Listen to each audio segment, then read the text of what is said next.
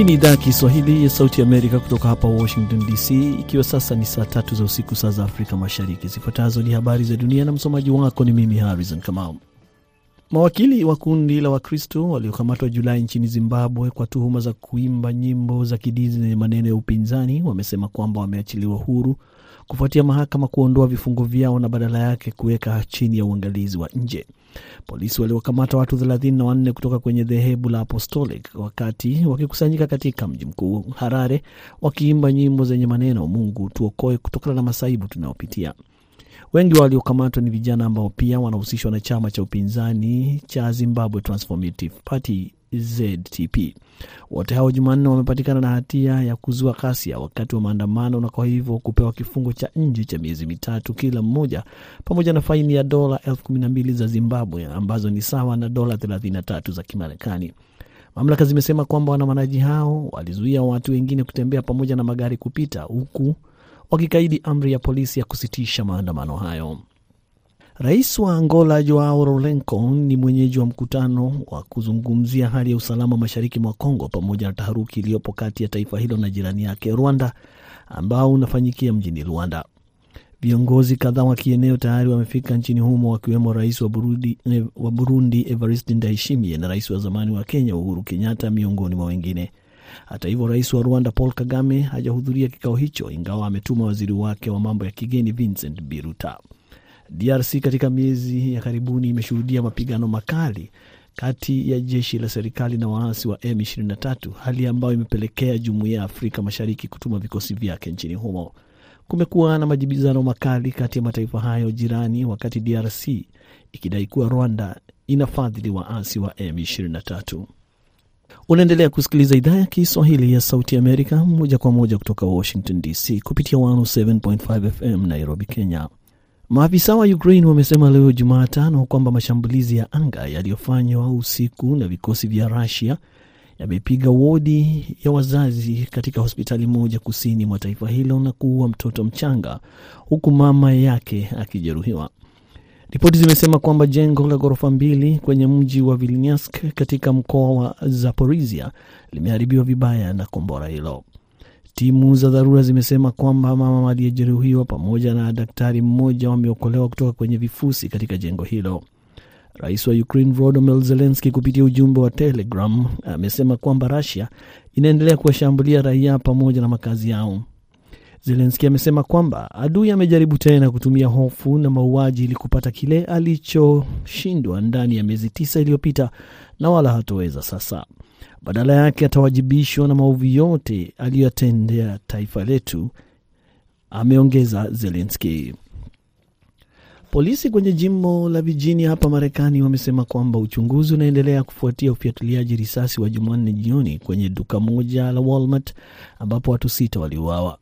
Mamlaka ya mji wa Chesapeake ambako tukio hilo limefanyika wamesema mapema leo kwamba polisi wamethibitisha idadi ya waliokufa na kwamba mashambuliaji au mshambuliaji ni miongoni mwao. Hata hivyo, hakuna maelezo zaidi yaliyotolewa kuhusu mashambuliaji au mshambuliaji huyo wala kuelezea mazingira aliyouawa. Taarifa zaidi kwa wanahabari zimepangwa kutolewa wakati wowote, huku taarifa kutoka maduka ya Walmart zikisema kwamba wameshtushwa na tukio hilo la kuhuzunisha. Wamesema kwamba wanashirikiana na karibu kwa karibu sana na maafisa wa usalama, wakati pia wakilenga kuwapa ushauri wa nasaha wafanyakazi wake. Tukio hilo limefanyika siku chache tu baada ya lile la ufiatuliaji risasi kwenye klabu moja ya wapenzi wa jinsia moja mwishoni mwa wiki jimboni Colorado, ambako watu watano walikufa na wengine 18 kujeruhiwa vibaya. Mawakili wa kundi la Wakristo waliokamatwa Julai nchini Zimbabwe kwa tuhuma za kuimba nyimbo za kidini zenye maneno yenye upinzani wamesema kwamba wameachiliwa huru kufuatia mahakama kuondoa vifungo vyao na badala yake kuweka chini ya uangalizi wa nje. Polisi waliwakamata watu 34 kutoka kwenye dhehebu la Apostolic wakati wa kukusanyika katika mji mkuu wa Harare. Hapo ndipo mwisho wa taarifa zetu za leo kutoka Washington DC. Jina langu Harrison Kamau, karibu kwenye kipindi cha Kwa Undani.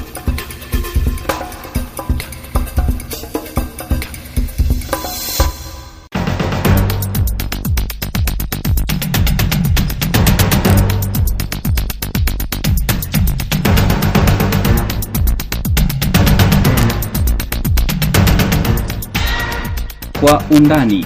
Sehemu ya kwanza tunaangazia sakata linalozunguka uagizaji wa mahindi yaliyofanyiwa mabadiliko ya kijenetiki yaani GMO nchini Kenya. Sehemu ya pili tutaangazia marufuku ya biashara ya miti ya mibuyu kutoka pwani ya Kenya hadi Georgia. Mimi ni Kenneth Bwire nikiwa hapa Washington DC.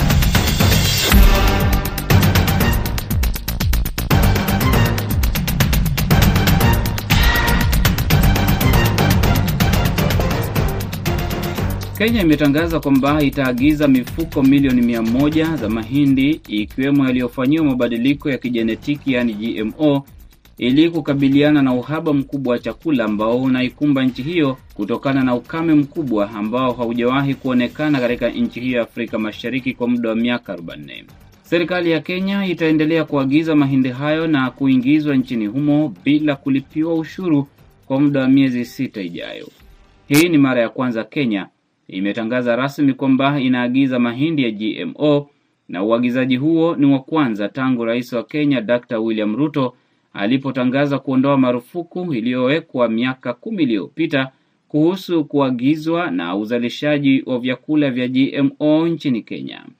Serikali ina matumaini makubwa kwamba hatua hiyo itaimarisha upatikanaji wa chakula nchini Kenya, kutosheleza mahitaji ya mamilioni ya watu wake ambao wanakumbwa na uhaba mkubwa wa chakula. Mvua ya kutosha imekosa kunyesha katika nchi za Afrika Mashariki na pembe ya Afrika na kupelekea uhaba wa chakula na maji, huku mifugo wakikufa kutokana na ukosefu wa lishe. Hatua ya serikali imezua mjadala mkubwa Kenya, wanasiasa na wanaharakati wa lishe bora kwa kuangazia vyakula vilivyo salama wakisema kwamba vyakula vya GMO vinasababisha madhara mengi ya kiafya na kupelekea mbegu asili za mimea kupotea kabisa na hivyo kutaka serikali kubatilisha uamuzi wake. Wanasema kwamba mahindi ya GMO yataathiri mapato ya wakulima ndani ya Kenya kwa sababu watakosa soko kutokana na kuagizwa kwa mahindi ya bei rahisi. Muungano wa wanaharakati wa usalama wa vyakula Kenya, Biba, unataka serikali kusitisha kabisa mpango wake. Ann Maina ni msimamizi wa mipango katika taasisi ya Biba. Wasiwasi mkubwa ni kwamba kumekuwa na tatanishi nyingi kuhusu uh, effect za GMO katika miili yetu ama uh, afya zetu kama uh, duniani kote kumekuwa na tatanishi. Kuna wale wanasayansi wanase, wame, wamesema kwamba wana tashwishi kuhusu mwanasayansi ambaye mmesikia sana ni yule ambaye anaitwa James Tarazizi, lakini kulikuwa na mpaka mwingine anaitwa Pushtai kutoka kule UK ambao walifanya utafiti uh, kwenye panya na wakapata ya kwamba panya waliopatiwa vyakula vya GMO waliweza kudevelop tumors. Lakini jambo lingine ni kwamba kuna tashwishi nyingi kuhusu mambo ya monocultures ama bioanuai yetu kwa sababu GMO za zitaleta contamination ya local gene pool, vyakula vyetu ama hata mbegu zetu, na tutakuwa na zile monocultures. Hiyo inaleta shida kubwa sana, kwa sababu tutapoteza zile mbegu zetu za kiasili ambazo zimekuwa uh, nzuri sana sa, kwa maana wakati huu tunakuwa na ile changamoto ya uh, mabadiliko ya tabia nchi. Hizi mbegu za kiasili zinaweza kustahimili mvua kidogo ama jua nyingi na tunaweza kupata kitu. Kando na usalama wa mahindi hayo kwa afya binadamu, masilahi ya biashara pia yameanza kuonekana, wanasiasa wakitaka kujua watakaopewa pesa za kuagiza mahindi, huku kiongozi wa walio wachache bungeni Opiyo Wandayi akidai kwamba mpango huo ni sakata kubwa la ufisadi. Akiwa waziri mkuu, Raila Odinga alitetea uzalishaji wa chakula cha GMO akitaja waliokuwa wakipinga vyakula hivyo kuwa watu walioamini katika siasa na wanaotaka kuzuia mabadiliko na ubunifu, akisisitiza kwamba nchi zilizoendelea zinazalisha GMO na kwamba hazingeruhusu vyakula hivyo kutumiwa na watu wake kama ni hatari kwa afya. Raila sasa ni kiongozi wa upinzani, anaongoza kampeni ya kupinga hatua ya serikali kuagiza mahindi ya GMO akisema kwamba vyakula hivyo ni hatari kwa afya ya binadamu. Serikali ya Kenya inasema kwamba kuna watu ambao wameingiza siasa katika juhudi za kuhakikisha kwamba mamilioni ya Wakenya wanaokabiliwa na uhaba wa chakula hawapati chakula na kwamba wanataka kuona Wakenya wakitaabika kwa muda mrefu kwa manufaa yao ya kisiasa. Wizara ya Biashara imesema kwamba ruhusa ya kuagiza mahindi bila kulipa ushuru inahusu kila aina ya mahindi na wala siyo GMO pekee. Wabunge kutoka sehemu zinazotegemea kilimo cha mahindi wametishia kupiga kura ya kutokuwa na imani na waziri wa kilimo Moses Kuria, wakisema kwamba wakulima hao watakosa soko iwapo mahindi ya GMO yataingia Kenya. Wanaunga mkono uagizaji wa mahindi wanasema kwamba mavuno yanayotabiriwa msimu huu hayatatosha kumaliza baa la njaa linalowakabili wa Kenya, huku baadhi ya wabunge wakisema kwamba kuna watu wamehodhi mahindi ili kulazimisha bei kupanda ndipo wapate faida, huku Wakenya wakifa njaa. Wasiotaka uagizaji wa mahindi ya GMO bila ushahidi wowote wanaambia Wakenya kwamba wakikula mahindi hayo watapata saratani. Dr. Roy Mugira ni miongoni mwa wanasayansi wa Kenya wanaofanya utafiti kuhusu vyakula vya GMO. Wakati nia ilikuja pamoja na ikapitisha ile sheria ya dunia ya kusimamia bidhaa za GMO ambayo inaitwa the Cartagena Protocol, ili iliashiria kwamba uh, matumizi ya hizi bidhaa yazingatiwe kwa tahadhari. Nchi nyingi za Afrika zilichukulia basi ile teknolojia kwa tahadhari kuu, lakini sasa miaka ishirini na mitano hivi ya ushahidi na utumizi wa bidhaa hizi imedhihirika wazi kwamba uh, matumizi ya hizi bidhaa hayana madhara yeyote ambayo imerekodiwa kisayansi na akadhibitika ya kuleta magonjwa ya aina ya saratani ama magonjwa yoyote kwa binadamu, kwa wanyama ama kuleta madhara kwa mazingira yetu. Serikali ya Kenya iliondoa marufuku iliyokuwepo kwa muda wa miaka kumi kuhusu upanzi na uagizaji wa vyakula vya GMO mwezi Oktoba. Wakati akitangaza kuondolewa kwa marufuku hiyo, Rais wa Kenya Dr. William Ruto alisema kwamba serikali imezingatia ushauri wa wataalamu wa kisayansi. Lakini Wakenya kwenye mitandao ya kijamii wanaeleza kwamba wana hofu kubwa licha ya kutokuwa na uhakika wa ripoti wanazoambiwa kuhusu vyakula hivyo kwamba vitaathiri afya zao.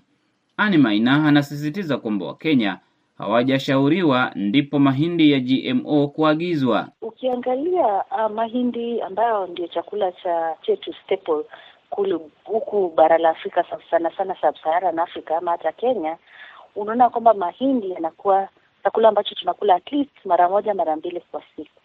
Kule Marekani na bara Europa, mahindi yanakuzwa kama chakula cha mifugo, kwa hivyo hawazili direct, maybe asilimia ndogo tu katika cornflakes, ndogo kabisa.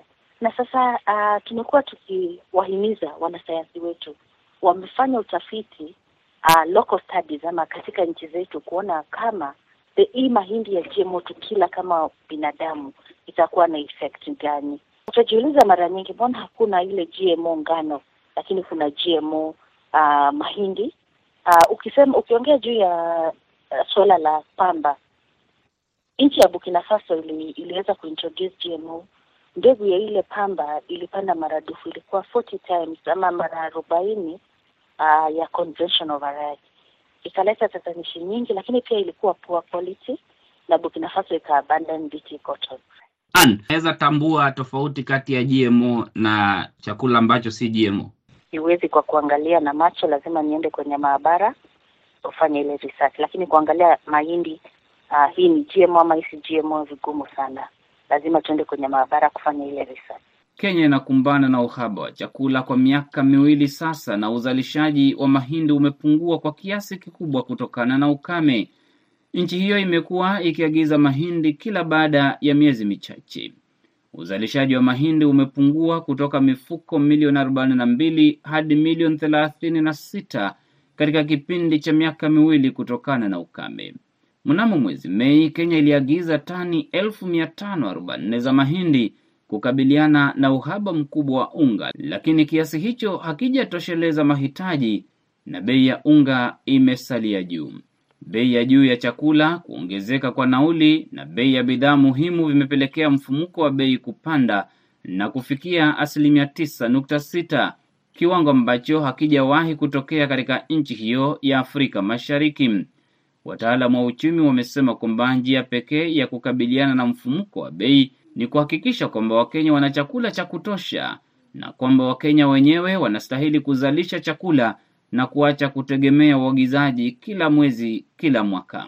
Ni wapi ambapo vyakula hivi dokta, vinatumika na vimekuwa vikitumika? Umetaja miaka ishirini na tano. Nchi ya kwanza kabisa ilikuwa Marekani mwaka wa elfu moja tisa mia tisini na, na, na sita na hapo basi ndio walianza utafiti wa ku uh, sayansi hii ya genetic engineering, na kuanzia hapo Marekani ya Kusini, Argentina, uh, Brazil uh, na nyingi za sehemu hizo, nchi za Asia, India, uh, China na nchi nyingi sasa za Afrika zimeanza kujimudu kwa hii teknolojia, na hivi hivi vyakula hasa vimetumika kwa nchi hizo. Hapa Afrika, Afrika Kusini ndio ilikuwa mstari wa kwanza na imekuwa katika hii teknolojia na biashara ya bidhaa hizi eh, kwa muda mrefu zaidi kuliko nchi zingine za Afrika.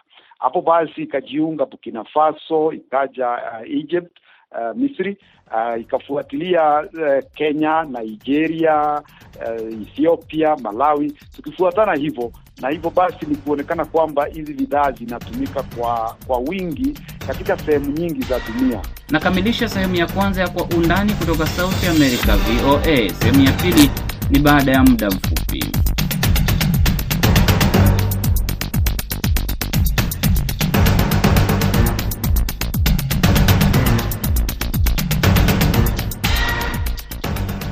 Hii ni sehemu ya pili ya Kwa Undani kutoka Sauti Amerika VOM.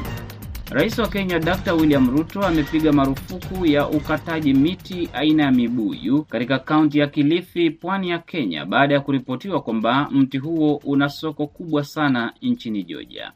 Josephat Kioko na Salma Muhammed wameandaa ripoti ifuatayo kutoka Mombasa. Shukran Bwire. Utata umeibuka nchini Kenya kuhusiana na mti wa mbuyu. Mbuyu ni mti ambao unaweza kaa miaka mingi, karne kadhaa bila kukauka au hata kuanguka. Sasa mibuyu hii inapatikana hasa sehemu kame na hata sehemu zingine pwani ya Kenya. Utata ulioibuka ni kuhusu uuzaji au ung'oaji wa miti na kuisafirisha hadi mataifa ya ng'ambo. Taifa la karibuni kabisa ambalo limeripotiwa katika vyombo vya habari ni nchi ya Georgia, ambayo inasemekana kuwa na kampuni zilizopata nafasi kuing'oa mibuyu katika pwani ya Kenya na kuisafirisha hadi huko Georgia. Masuala ya kuhifadhi, masuala ya upanzi wa mimea mingine katika eneo hilo la Kilifi yameibuka kuhusiana na sababu ya kuing'oa mibuyu na kuisafirisha. Manake ukiangalia mbuyu kama umekaa muda huo wote na mtu ameuchukua, lazima uulize unaochukua, alafu unauchagua mbuyu kwa nini? Mbona uchukui miti yote? Na kuna nini chenye ambacho unachukua hata unachagua mbuyu? Sasa hapo huwa kuna nini? Maanake hapa kuna mibuyu mingi, lakini ni kama ambayo walifanya kuchagua. Na vile Waafrika waliheshimu mti huu kimadhabahu, wengine wakiombea hapo, wengine wakifanya shughuli zao hapo, na pia ule mti ambao unashikilia sana uh, mazingira ya wanyama wengine kama ni ndege kadhalika, pia wana heritage yetu. Kwa hivyo ni kama mtu anayekuja anang'oa Fort Jesus, anaing'oa ile Fort Jesus, anaiondoa. Sasa utata huu huenda ukamalizika. Serikali ya Kenya imeingilia, Rais William Ruto ameingilia, waziri wake anayehusika na mazingira pia ameingilia, na wananchi nao waliosema kwamba wanafaidika kwa kuing'oa mibuyu wamezungumza mengi. Tutasikia mengi zaidi kutoka kwa viongozi mbalimbali kuhusu mti huu wa mbuyu ulioibua utata kwa sasa nchini Kenya.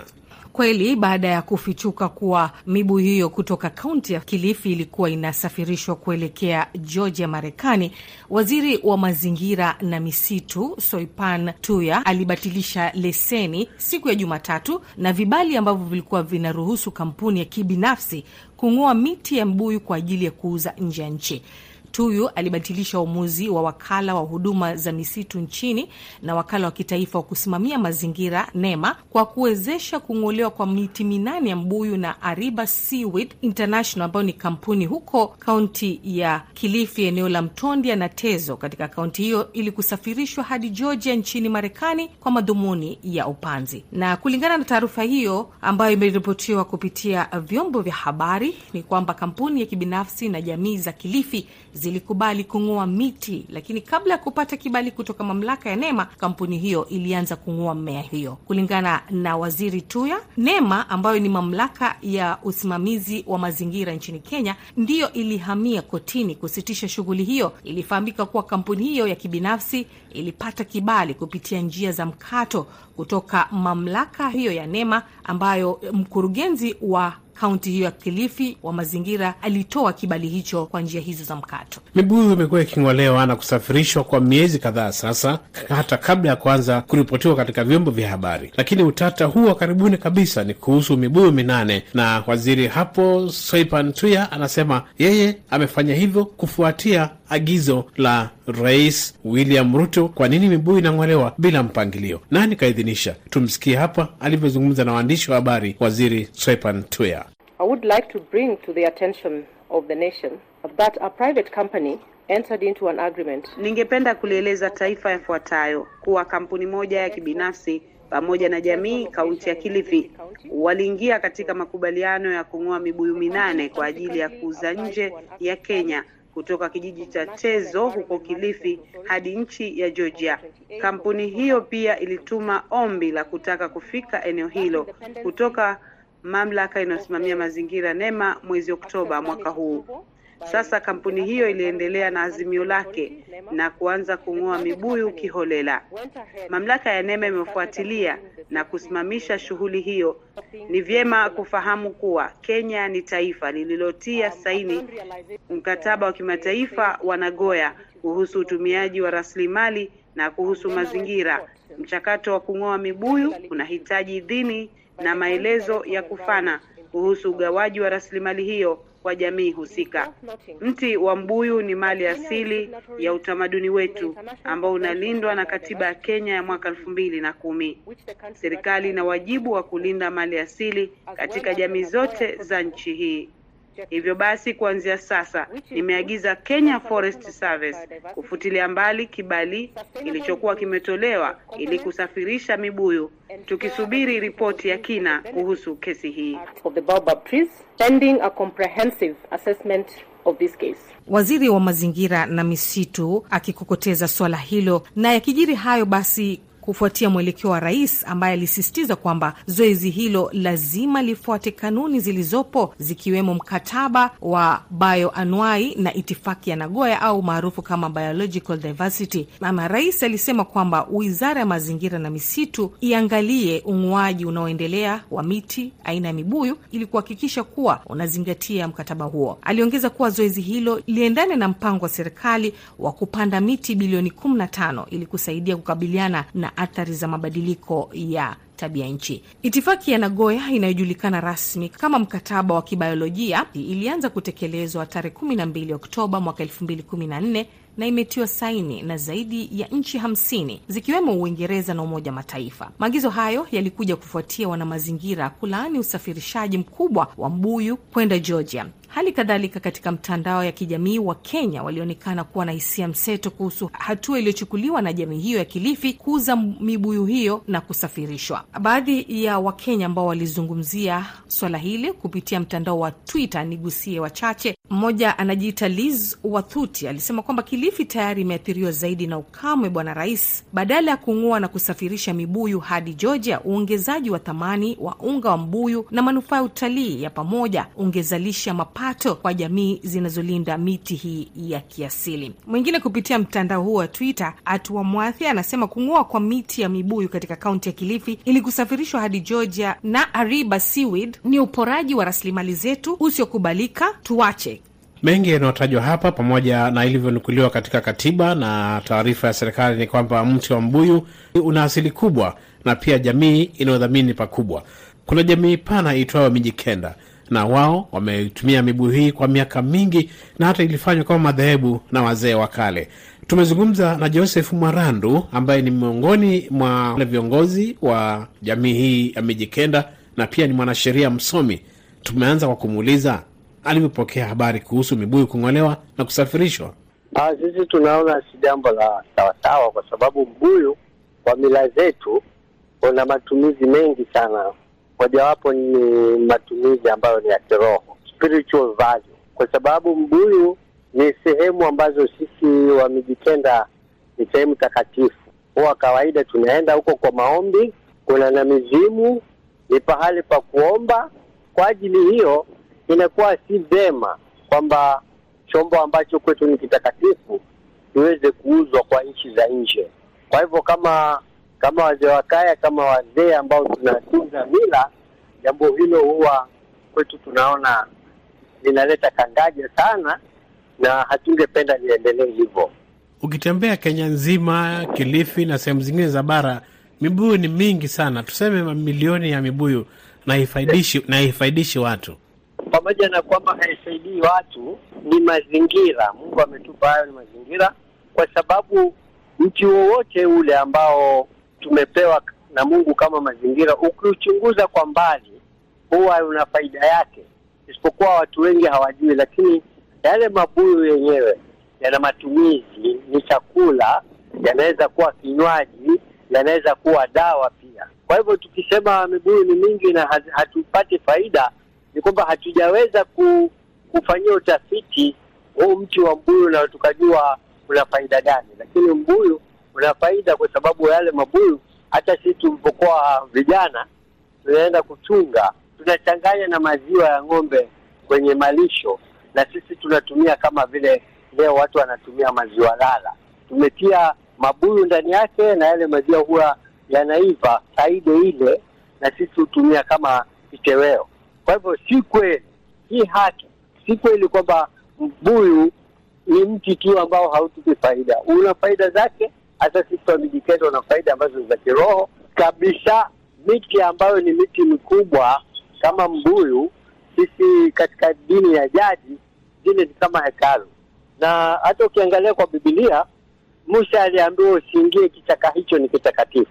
Kwa ajili hiyo basi, sisi wa Afrika na dini ya Kiafrika, maombi yetu yanaenda katika miti mikubwa kama mibuyu. Ikiwa itakatwa, basi ile thamani ya ule buyu ndani ya mambo ya kiroho itakuwa si sawa. Huu mgogoro lazima urekebishwe na hayo mambo, kwa sababu wame, wamevunja sheria, wamevunja mambo yetu ya jadi, basi watulipe ridhaa kwa kufanya hivyo. Gazeti la The Guardian linaripoti kwamba wakulima ambao ardhi yao miti iling'olewa walipewa pesa za kuanzia laki moja hadi laki tatu ambayo ni sawia na dola 823 na kiwango cha dola 2468. Gazeti la Uingereza linaripoti kwamba wakandarasi wa kigeni na wandani wakiongozwa na raia wa Georgia Georgi Vasalia walianza kutafuta miti bora baada ya kujua kwamba wakazi walikuwa wakikata mibuyu ili kutoa nafasi kwa kilimo na walitaka kuiokoa. Aliambia The Guardian katika mahojiano yaliyopita, sioni chochote kibaya ikiwa tutaokoa miti ambayo hawawezi kutumia kwa kuni au makaa. Sioni janga lolote hapa, janga ni kung'oa miti bure. Aliongeza kuwa ana mipango ya kupeleka mibuyu kwenye bustani za mimea huko Georgia. Hata hivyo, wakulima waliouza miti hiyo walisema kuwa waliiuza bila kuijua ilikuwa ya kuuza nje ya nchi. Basi kutoka Mombasa tunawarudisha kwa wenzetu Washington. Asante Josephat Kioko na Salma Muhammad. Mwelekezi wa kipindi amekuwa Saida Hamdun. Jina langu ni Kenneth Bwire. Asante sana kwa kusikiliza Kwa Undani.